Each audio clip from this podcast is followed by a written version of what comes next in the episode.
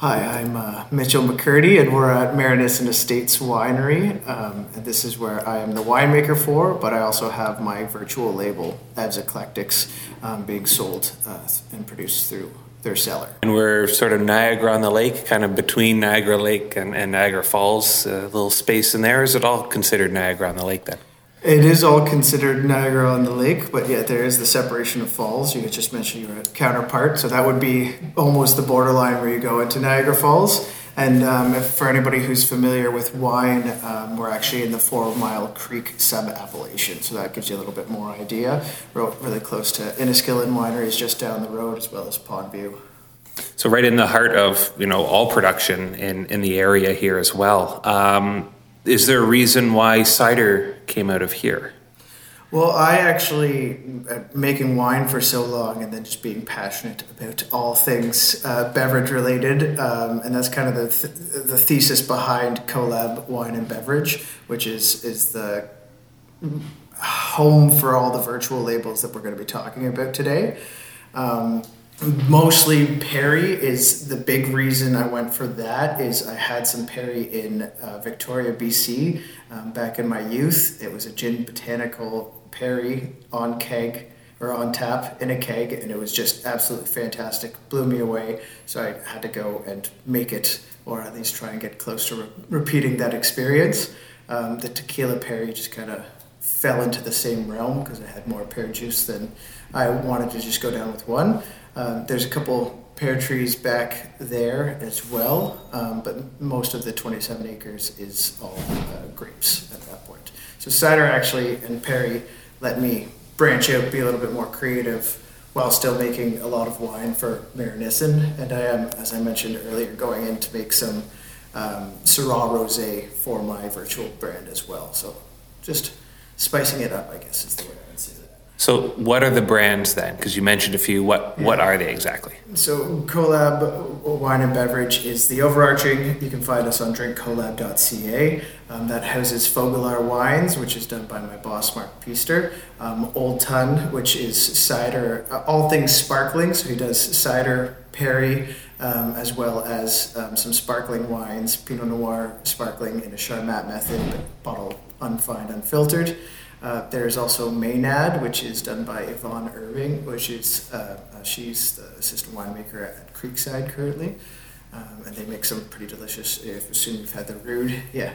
We were there earlier today. Oh, perfect. Um, and then uh, there's another uh, gentleman I work with named Jeff Moot, and he's just um, oh, you can find his stuff on the website, but he hasn't done his big official launch. He's done a soft launch of Divergence Wines, which is all um, custom wines done by him, um, again through the, the winery license here.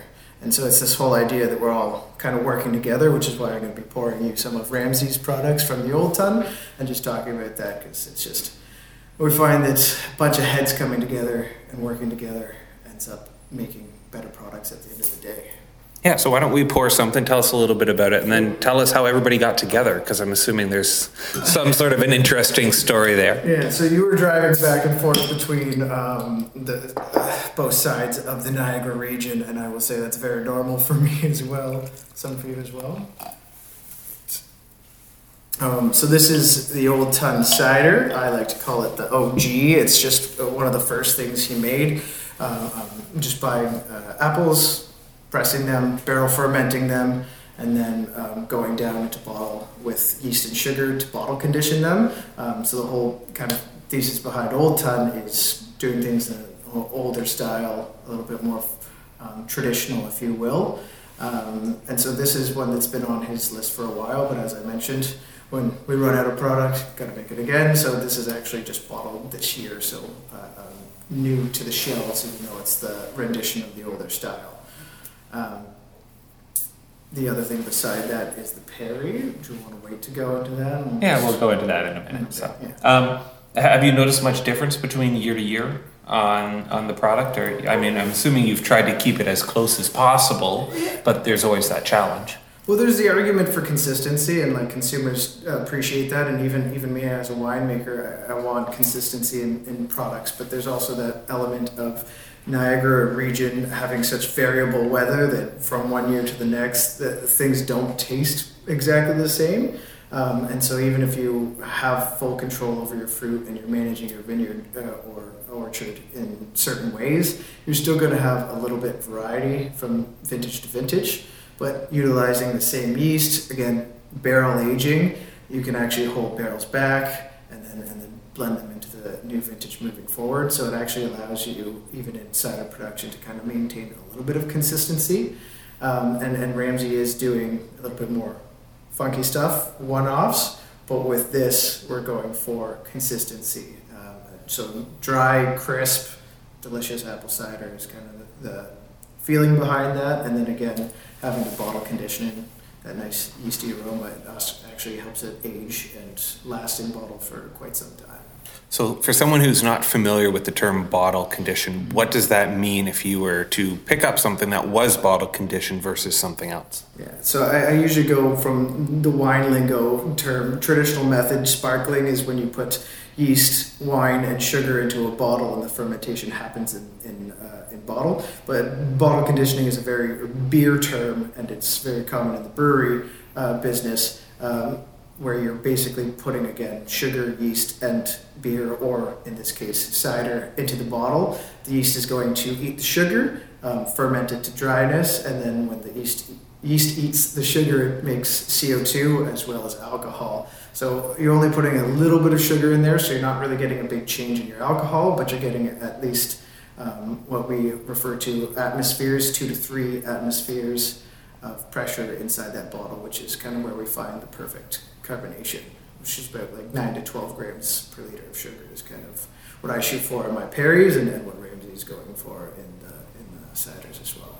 And then any less, and you're not going to get that sparkle that you get. And anything more, you might have to add something on the top to keep it on or hope it doesn't blow up on you.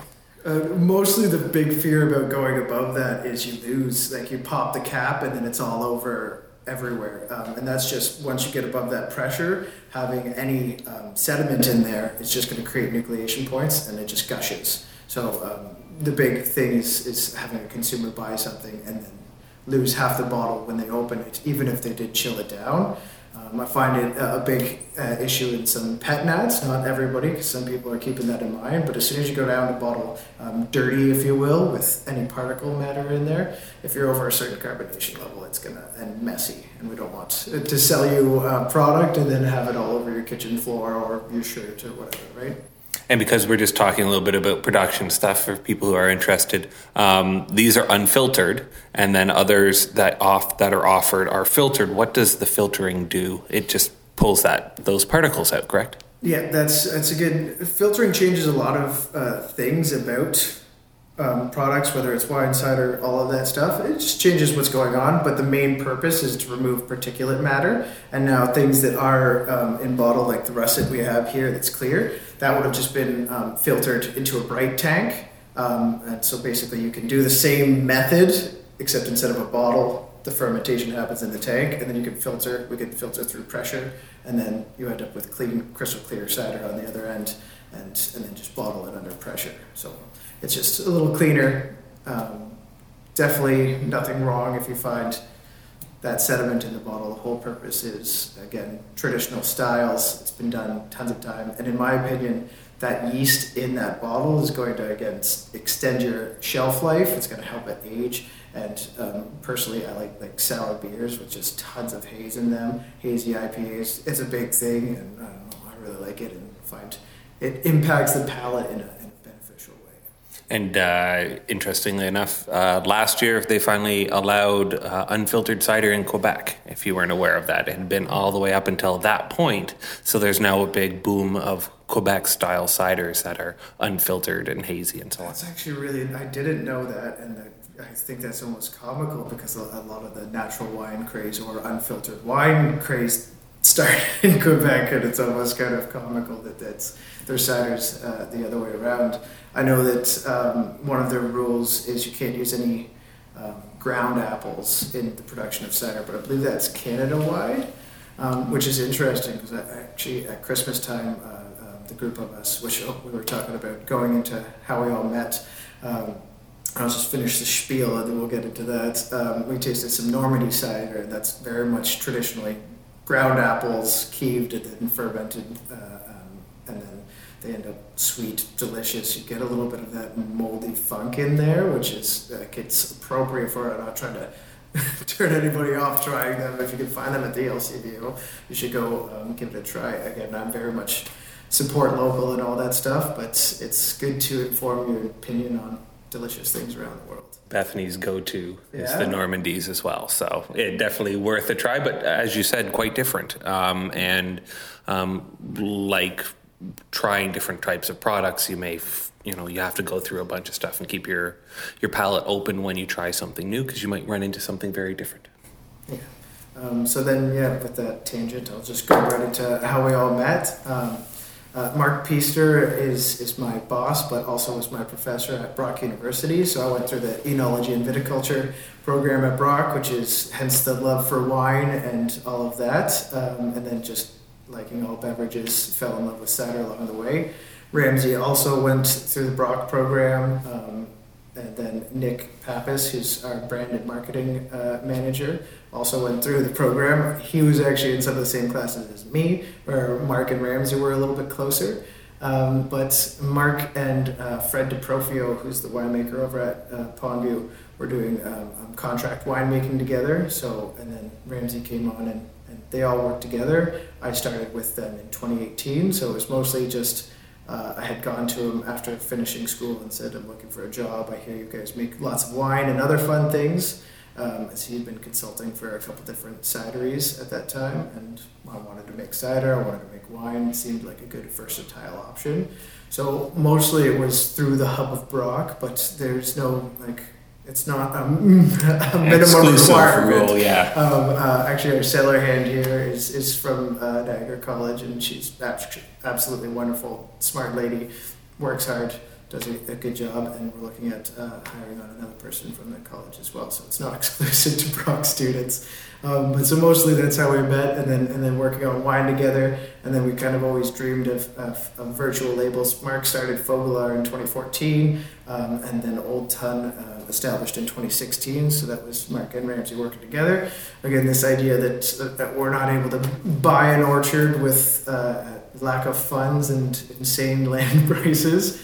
Um, but it's also more economical and environmentally friendly to fill capacity in a winery that already exists. And so that's what uh, we'll do, and I'll take you a little bit around that as well after we uh, pop open the Perry. But yeah, that's kind of how we all met, and then just yeah, the strength of working together and going through harvests, and um, we basically did contract winemaking for a couple different places. Uh, Dark Horse Winery out in Grand Bend. Um, this product right here is actually from uh, Chudleigh Entertainment Farm. Uh, if you're familiar with them, they're just opening uh, their cidery recently, and uh, Mark's been consulting, and I've been working with them as well. Although they're very, it's almost hands off from us. They are definitely the, the, doing a lot of the work, and the guy behind that will is is very passionate and, and, and really good at what he does. Not on the Drink Collab site, but I just wanted to talk about it because it's a pretty cool um, thing that we got there. Well, why don't we open up the Perry, uh, and then you can. I mean, I know the difference of what a Perry is, but uh, why don't you very quickly go sort of through that, and then we can circle ourselves back into sort of the next things. I think part of the uh, the issue that we're running into, obviously, and seeing now, and one of the reasons why it probably drove you a little bit more towards the online um, option was the five acre rule. Um, in Ontario, now that's abolished essentially, and without consultation and some interesting changes which have impacted a few. For example, uh, Gray and Gold cider up in, in Grey County, um, if I recall correctly, they got approved two days before COVID hit. So they just got their five acres in and had two a day or two, and then COVID hit, and then that was waived for, for the time and has, has gone away. Is that going to change your your business model, or do you think you might see others following along with what you're doing? Yeah, well, uh, so the the five acre rule, it's very like uh, it's I don't want to say convoluted, but it kind of is at this point, and so it's existed for wineries forever. Um, now cideries have the benefit that they don't need it, but you could also make cider inside a winery. You just have to have a portion of your production, um, which is fine because we're doing small batch things here, and then inside of a winery that has not large production, but large enough that it doesn't really affect any legality there. It's fine. Um, and I hope that uh, the people who are growing their own orchards and did all that work aren't aren't uh, hurt about it because I think it's it's awesome to say we manage our own orchard, we have all the fruit on site, and we're doing this. I don't think it takes away from that, but it opens up for know, breweries to now put down ciders and do all of that. So I'm very much of the belief that there's more Ontario cider on the market. The more people talk about Ontario cider, the more exciting people are to go grab it and, and all that jazz. So it's not really going to change our business model um, per se because we are already doing it under the winery license, um, and I'm, I'm not planning on going and popping up a shop downtown and, and making cider there because we've already got again all the things kind of figured out. We've got the full production facility, so it doesn't really make sense. There's a lot of capital even when you take out the five acre rule. Mm-hmm. Um, so my hope is it just gets more people talking about Canadian beverages in general, but um, I, I, understand why some people might be a little hurt planting five acres going into COVID and then things changing. Um, but I think what, the one thing that is problematic about making um, alcohol in Ontario is how highly regulated it and how restrictive it is. It's very restrictive for small people to even enter the market because, yeah, the capital lot of five acres of orchard, and that's not even including the building that you're going to build, and then the, the wastewater treatment you got to figure out, and then all of the equipment to actually have a functioning facility, right? So, I think it opens the doors for a lot of people to start experimenting, and and, and hopefully um, it just gets people talking about cider more. And we did see quite a boom uh, for cider, especially in Ontario. When we first got into this in 2015, there was maybe 60 or 70 people that are making it. We're now over 120 mm-hmm. uh, in the province, and, and countrywide, we're over 370. So there is that sort of push going forward, but there's been sort of ebb and flow in the way that the pandemic has impacted people. Um, in general, and this is a general statement, of course. Um, it, it tends to be that the first year of the pandemic was actually decently strong for cider producers because the international market didn't have an ability to respond. So then people went looking local and to support local. And then 2021 hit, and the uh, the seltzer sort of boom really took off, which actually cut into a lot of uh, craft beer, craft cider, craft wine as an alternative for that because of the caloric intake and the fact that everybody was stuck at home and drinking a bottle of wine every other night type thing. Um, so we saw a bit of those changes, and now as things open up again, we're starting to see we're starting to wonder where things are going. Do you see does that sort of follow with what you've seen and and where do you see yourself going in the next little while? I, I agree with that completely. Like the big reason so we launched drink collab as a website without really a place to even pour because it was the middle of the pandemic and we saw sales and it was kind of nice. I think the big thing that's it's missing is that uh, you can't get new consumers in online in the same way that it is me and you sitting here talking about cider, perry, and all those things. Um, so I think people are going to go back to that. And, the nice thing about um, I use wineries as an example is people love that experience of going to a winery, tasting the product. And I think that's where uh, if we're talking strictly Ontario, you're going to win is, is having that five acres planted right out there and your cidery, a nice welcoming staff, whether it's your cider maker or some retail staff that's passionate about um, the industry. That is where you're going to move towards. And I think everybody being locked in their houses uh, for two years are itching to get out. And I mean, like the world's not, it seems like it's more normal, but we're still not quite there. So people might not want to fly to a different destination and they want to be vacationing somewhere closer to home. And so I think if we can really tap into that, come down and see our local cidery, I think that's going to stay. I, am very much a locavore myself. Like I just try and move local, like food wise. There's actually some really cool grocers down in St. Catharines. So I try to stay away from big box stores and all that stuff. I think that mentality isn't something that fades quickly, and once people experience it, then they go, "Oh my God, yeah, we do really make good wine here. We make good cider here. Why am I going to go somewhere else?" And and I don't think we're going to win in the bulk cheap market, but that's also not really what um, I think Canada in general is about. We're more focused on that craft style. And me personally, I'm happy to pay for four dollar tall, tall boys from local breweries as opposed to going to the store and trying to find something for closer to a dollar, right? I know the quality's there and I'm happy there.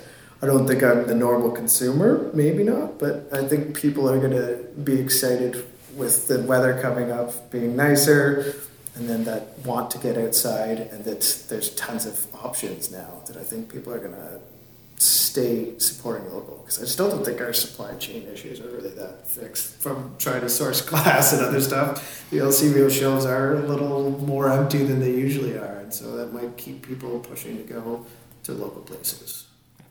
And that again, return home experience, what's in your backyard, in a in a different sense, is is really important. I think Canadians really understand that as well, with the way that the world currently is, and that we should be looking to support and, and stay close. Um, we're gonna take a walk through the back in a bit. You said.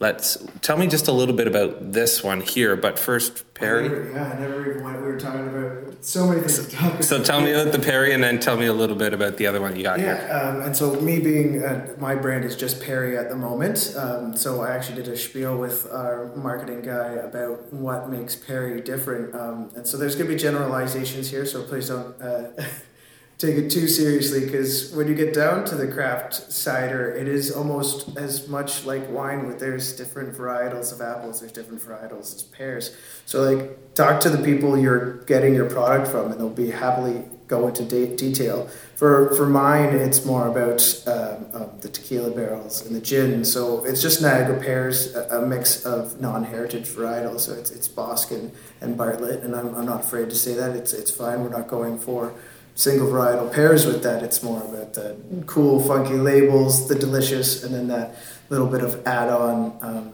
um, what I call eclectic. Um, but the big thing that's nice about Perry and where it really differentiates from cider is there are unfermentable sugars. So there's difference in acids, difference in flavors, different in tannins, but the big thing that makes it very different is um, the residual sugar that ends up because the yeast can't actually turn it into alcohol the, where, where that comes in with bottle conditioning is, as I mentioned before, you're putting yeast, sugar, fermenting it inside the bottle. You end up with a product that has residual sugar even when you can do the bottle conditioning. So we can do that traditional style, but end up with something with more body, more texture at the finished, and not as dry and crisp as its cider counterparts. So that's kind of the big fun thing I find with Perry is you can do the bottle conditioning and you still have a little bit of sugar. I'm not talking about a lot. It's usually around two to three grams, so it's not going to change your world in terms of your sugar intake, but it's going to make a difference on that palate. And I always associate it with yeah that increased body, a little bit more texture, and softening of the acids. So that's my uh, apart from flavor differences. That's the big uh, difference between Perry, Perry and cider. Yeah. And we find that um, your products that, you, that you've had have been more flavorful than a lot of other Perrys because they're hard to get the flavor to pop as much. You do get those other elements, but they tend to make the product a little softer overall. So it's really nice to see you know the offerings that you've you've made, especially with the tequila on side of it. It balances um, with that flavor and, and really sort of elevates the overall taste to it. So it's it's a nice um, a nice option. Not saying some of the other uh, Perrys around aren't great, but they they come with their own different expanse, just like cider, just like wine, just like beer. Well, one of the things I will say from a production standpoint is very reductive ferments. So they stink when they're fermenting, and it's just it's a nutrient thing, a tannin thing that there's not a lot for the yeast to feast on. Um, so it was a lot of, of, work basically when I was making this Perry. It's barrel fermenting. Um, I would recommend anybody who's trying to do it. Tank ferments might be a little bit easier to do this, but there's lots of oxygen management. So during the ferment um, for the yeast, oxygen is going to help them. Um, move out of that reductive atmosphere, which is associated with uh, reduced notes, a little bit of stink, a little bit of funk, sometimes people call it. And so we were actually um, basically using an aquarium uh, bubbler yeah. with a little filter on of it and, and, and uh, um, a sparge stone um, to sanitize that in each barrel every day for um, the entirety of the ferment. We're doing about 20 minutes of sparging with air, um, which is actually pretty significant. And, and, and, you don't see a lot of the oxidative nature in there because the, uh, the ferment is so reduced that it just kind of helps freshen the aromas. So I think that's where I, I, I kind of uh, got a little bit more of that fruity flavor development in bottle, and why they ended up a little cleaner than you might find um, some other Perry's. But that's uh, um, not always the case. Again, it depends on what fruit you're doing, but um, Perry ends up being very doesn't settle out. It's very thick, um, and that's just like if you can picture biting into an apple versus biting into a pear. It's it's a very different experience, right? And so that's one thing where I find it hides the aromas a little bit. Um, yeah. And and a little extra labor intensive too to go through that process as well. So very Um, neat. And then for me, uh, I'm not going to say that I've been making cider for ages. I haven't. It's it's very much a learning experience for me. So I'm happy to share that info and talk about it in detail. Um, we'll go through the russet and then we'll take a little walk. Um, so the russet was just um, again using uh, bright tanks like a brewery and doing that fermentation in the tank, filtering through. This is the Old Tun single varietal. Um, I hate picking favorites, but the floral element of the russet apple just uh, like he had we've made a couple ciders together and, and I've watched him make a lot of stuff. I've been a bit avid drinker of the old tun. This one was probably my favorite just again that floral quality kind of knocked my socks off. Same thing, dry. That's kind of the shtick for Old Tun. Um, and then, yeah, going through that process so it's filtered in bottle and nice and clear. The other one here at the table, I had mentioned Chudleigh's. Um, so we were just, uh, they have an incredible apple source, just like Big family farm. so and, much. Oh yeah. Like apples, you, you can't even dream how many apples and varieties they have. So this is actually called a, a Kerr, K E R R, um, and they almost look like crab apples. They're the tiniest little apples. They're like three dollars a pound at the grocery store for the smallest little things. But if you ever see them, oh my God, they're delicious. And so um, Will, being adventurous, really wanted to try making cider out of that.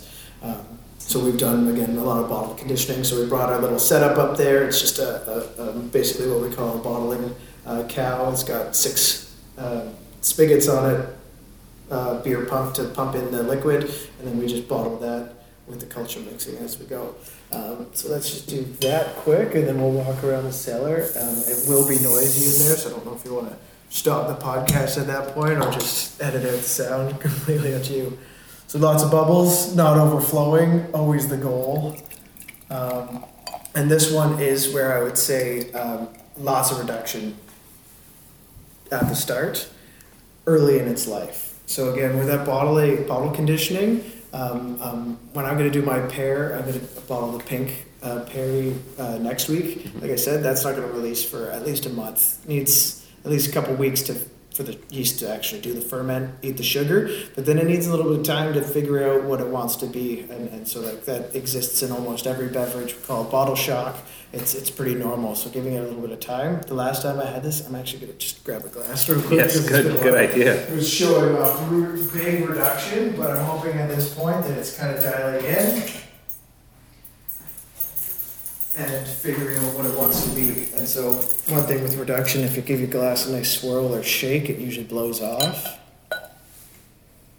Oh yeah, that's figuring. That's so that gorgeous apple smell and then that crisp flavor. It's literally what the apples taste like, and probably one of the more exciting things I'm seeing. So, not released yet. Probably, um, say June. They'll have it on their shelves when they open up for the summer. Yeah. And yeah, so just another thing we do. Again, being contract winemakers, contract cider consultants, um, um, doing our own stuff. We're always keeping busy and, and finding new things to do. Um, and that's one fun one. So, uh, if, if people want to get more information on what you do or, or maybe reach out to work with you or so, how would they get that? Cool. Um, we finally, uh, again, starting a business in the middle of pandemic. So Drink Collab started um, March 2020. Great timing. um, I'm glad we can laugh about that right now. Um, but it was trying to figure out what we were trying to, how to communicate in a, in a very new world that we weren't really experiencing. So I finally got um, an email uh, up and running. So if you want to contact me personally, uh, I do have business cards at my desk. I'll grab them, but it's winemaker um, at drinkcollab.ca. Um, and if you want to shoot any questions, that would probably be the place to go. Because uh, um, if you want to make products with us, Um, that's that's probably the best place, and I'm just uh, the other one would be Nick, who's our brand and marketing manager. Um, although he's very humble, he does some winemaking himself too. We're going to be releasing a, a wine brand for him uh, fairly shortly, um, but he would just be nick at drinkcollab.ca, which are, are the email addresses. And then if you go on drinkcollab.ca, you can find some information, and, and there should be a contact us on that as well. So that's probably the best way uh, to get a hold of me, um, and I try to check that email regularly. Awesome. And just to finish off, you said you had something you were thinking of putting out later this year. Can you yeah, give us a sneak peek about that? Absolutely. So um, I'll talk about it just in case the noise is, is a little too wild in there. We've got our chiller going. It's a, it's a CO2 chiller, so environmentally friendly and very efficient, but unfortunately really loud and um, echoes on all of the metal siding and metal tanks that are in there. Um, so I had mentioned another perry going on there. Uh, I made a Syrah Rosé, which is, if you want to taste that as well, we can go through that. Uh, but when I press the grapes for to get the juice, because when we make uh, rosé, um, there's a couple ways to do it, but I did it in a traditional way where you pick the grapes, press the juice off after letting them sit with the skins for a little bit, and that gives you a nice pink color. Instead of just throwing those skins out, I put them in a tank and filled it up with about 500 liters of perry and just let that ferment. It came off as this nice pink color, so I'm just working on the final steps. It just got filtered, and then we'll end up uh, warming it up, filling it full of yeast and sugar next week and bottling it down. So it's Syrah skins in a perry. It's going to be um, bright pink is, is the goal for the end of it. And um, I wrote on, I like to put little blurbs on my back labels. This one's a watermelon daydream. And for me, it's just those red fruit notes that you wouldn't expect mingling in with the perry. Um, again, going bottle condition, so it's going to be as dry as the perry will go. We'll probably end up with a couple grams of sugar, but uh, going to be in the little stubbies and nice and pink. Cool. Let's uh, go take a walk. Let's just grab one more. Get it out of the tank. Nondescript in terms of varietals and all that. But yeah. There's our noisy chiller.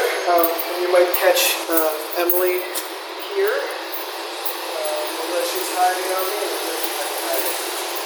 This is quick and easy access. And perfect. She's still got her glass, so I'll pour a little bit for you. Pour a little bit for me. Get the last ones. Cool. Thank you. So yeah. again, um, it absolutely very much yeah. like a, a, a, watermelon red yeah, flavor, pink. Yeah, kind of nailed the color, which is enjoyable. Um, I, I mean, always having these little brainchilds and having them come to fruition is always um, a lovely experience. Um, but I, I kind of intentionally picked Syrah because it's one of the darkest grapes you can get. Like you press that stuff off, even if, if you don't leave it to soak on the skins, the rosé is coming off that dark, dark purple color. Um, so I thought it was the right choice.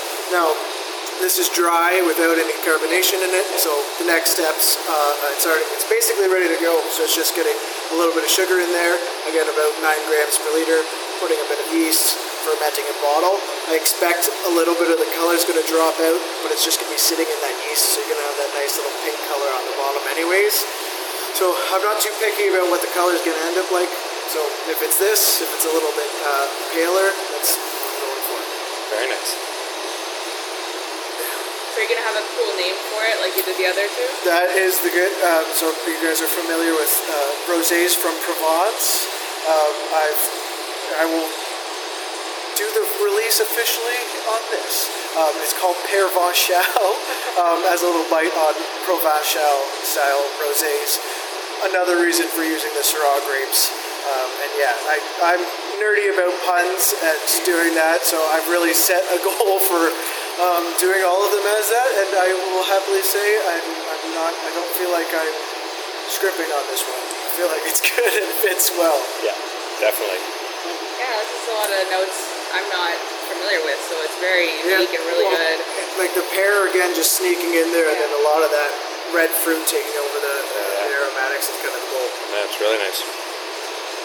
Awesome. Well, thank you so much for the, the walkthrough and be able to chat. And yeah, we'll put this up on the website and share it out, and you can listen to it all over again, and hopefully some others will. Yeah, I'll probably listen to it a little bit too much and think, oh, maybe I should have said that a bit better, but uh, it's okay. And, uh, so- Yeah, I'm sure it's true. But yes, thank you for coming out, and I appreciate, uh, yeah, doing what you do is really exciting, uh, and I'm excited to actually have these face-to-face meetings with a couple more people because we've got a lot of people shouting out uh, um, cider. And, and, and again, like you said, it's just so much more options, many more producers in Ontario at this point, um, and then as well as uh, Canada uh, on a whole. Have you gone out to BC? Any plans to do that or anything? Uh, we might do out east this year, depends on East, that sort of process. Uh, I've been out west to BC a couple times, and but not since we've been as involved in all of the cider stuff as well. So Yeah, well, they, uh, I'm going out in August because I have two brothers out there. One's going to UVic, and the other one um, is a marine biologist on the uh, coast of Vancouver Island. So I've got a little uh, a little in and a reason to go out there. But you can be sure I'm going to be trying a lot of stuff on, on my trip. So, Absolutely. Thank you for coming by. Thank you. and Happy to talk with you.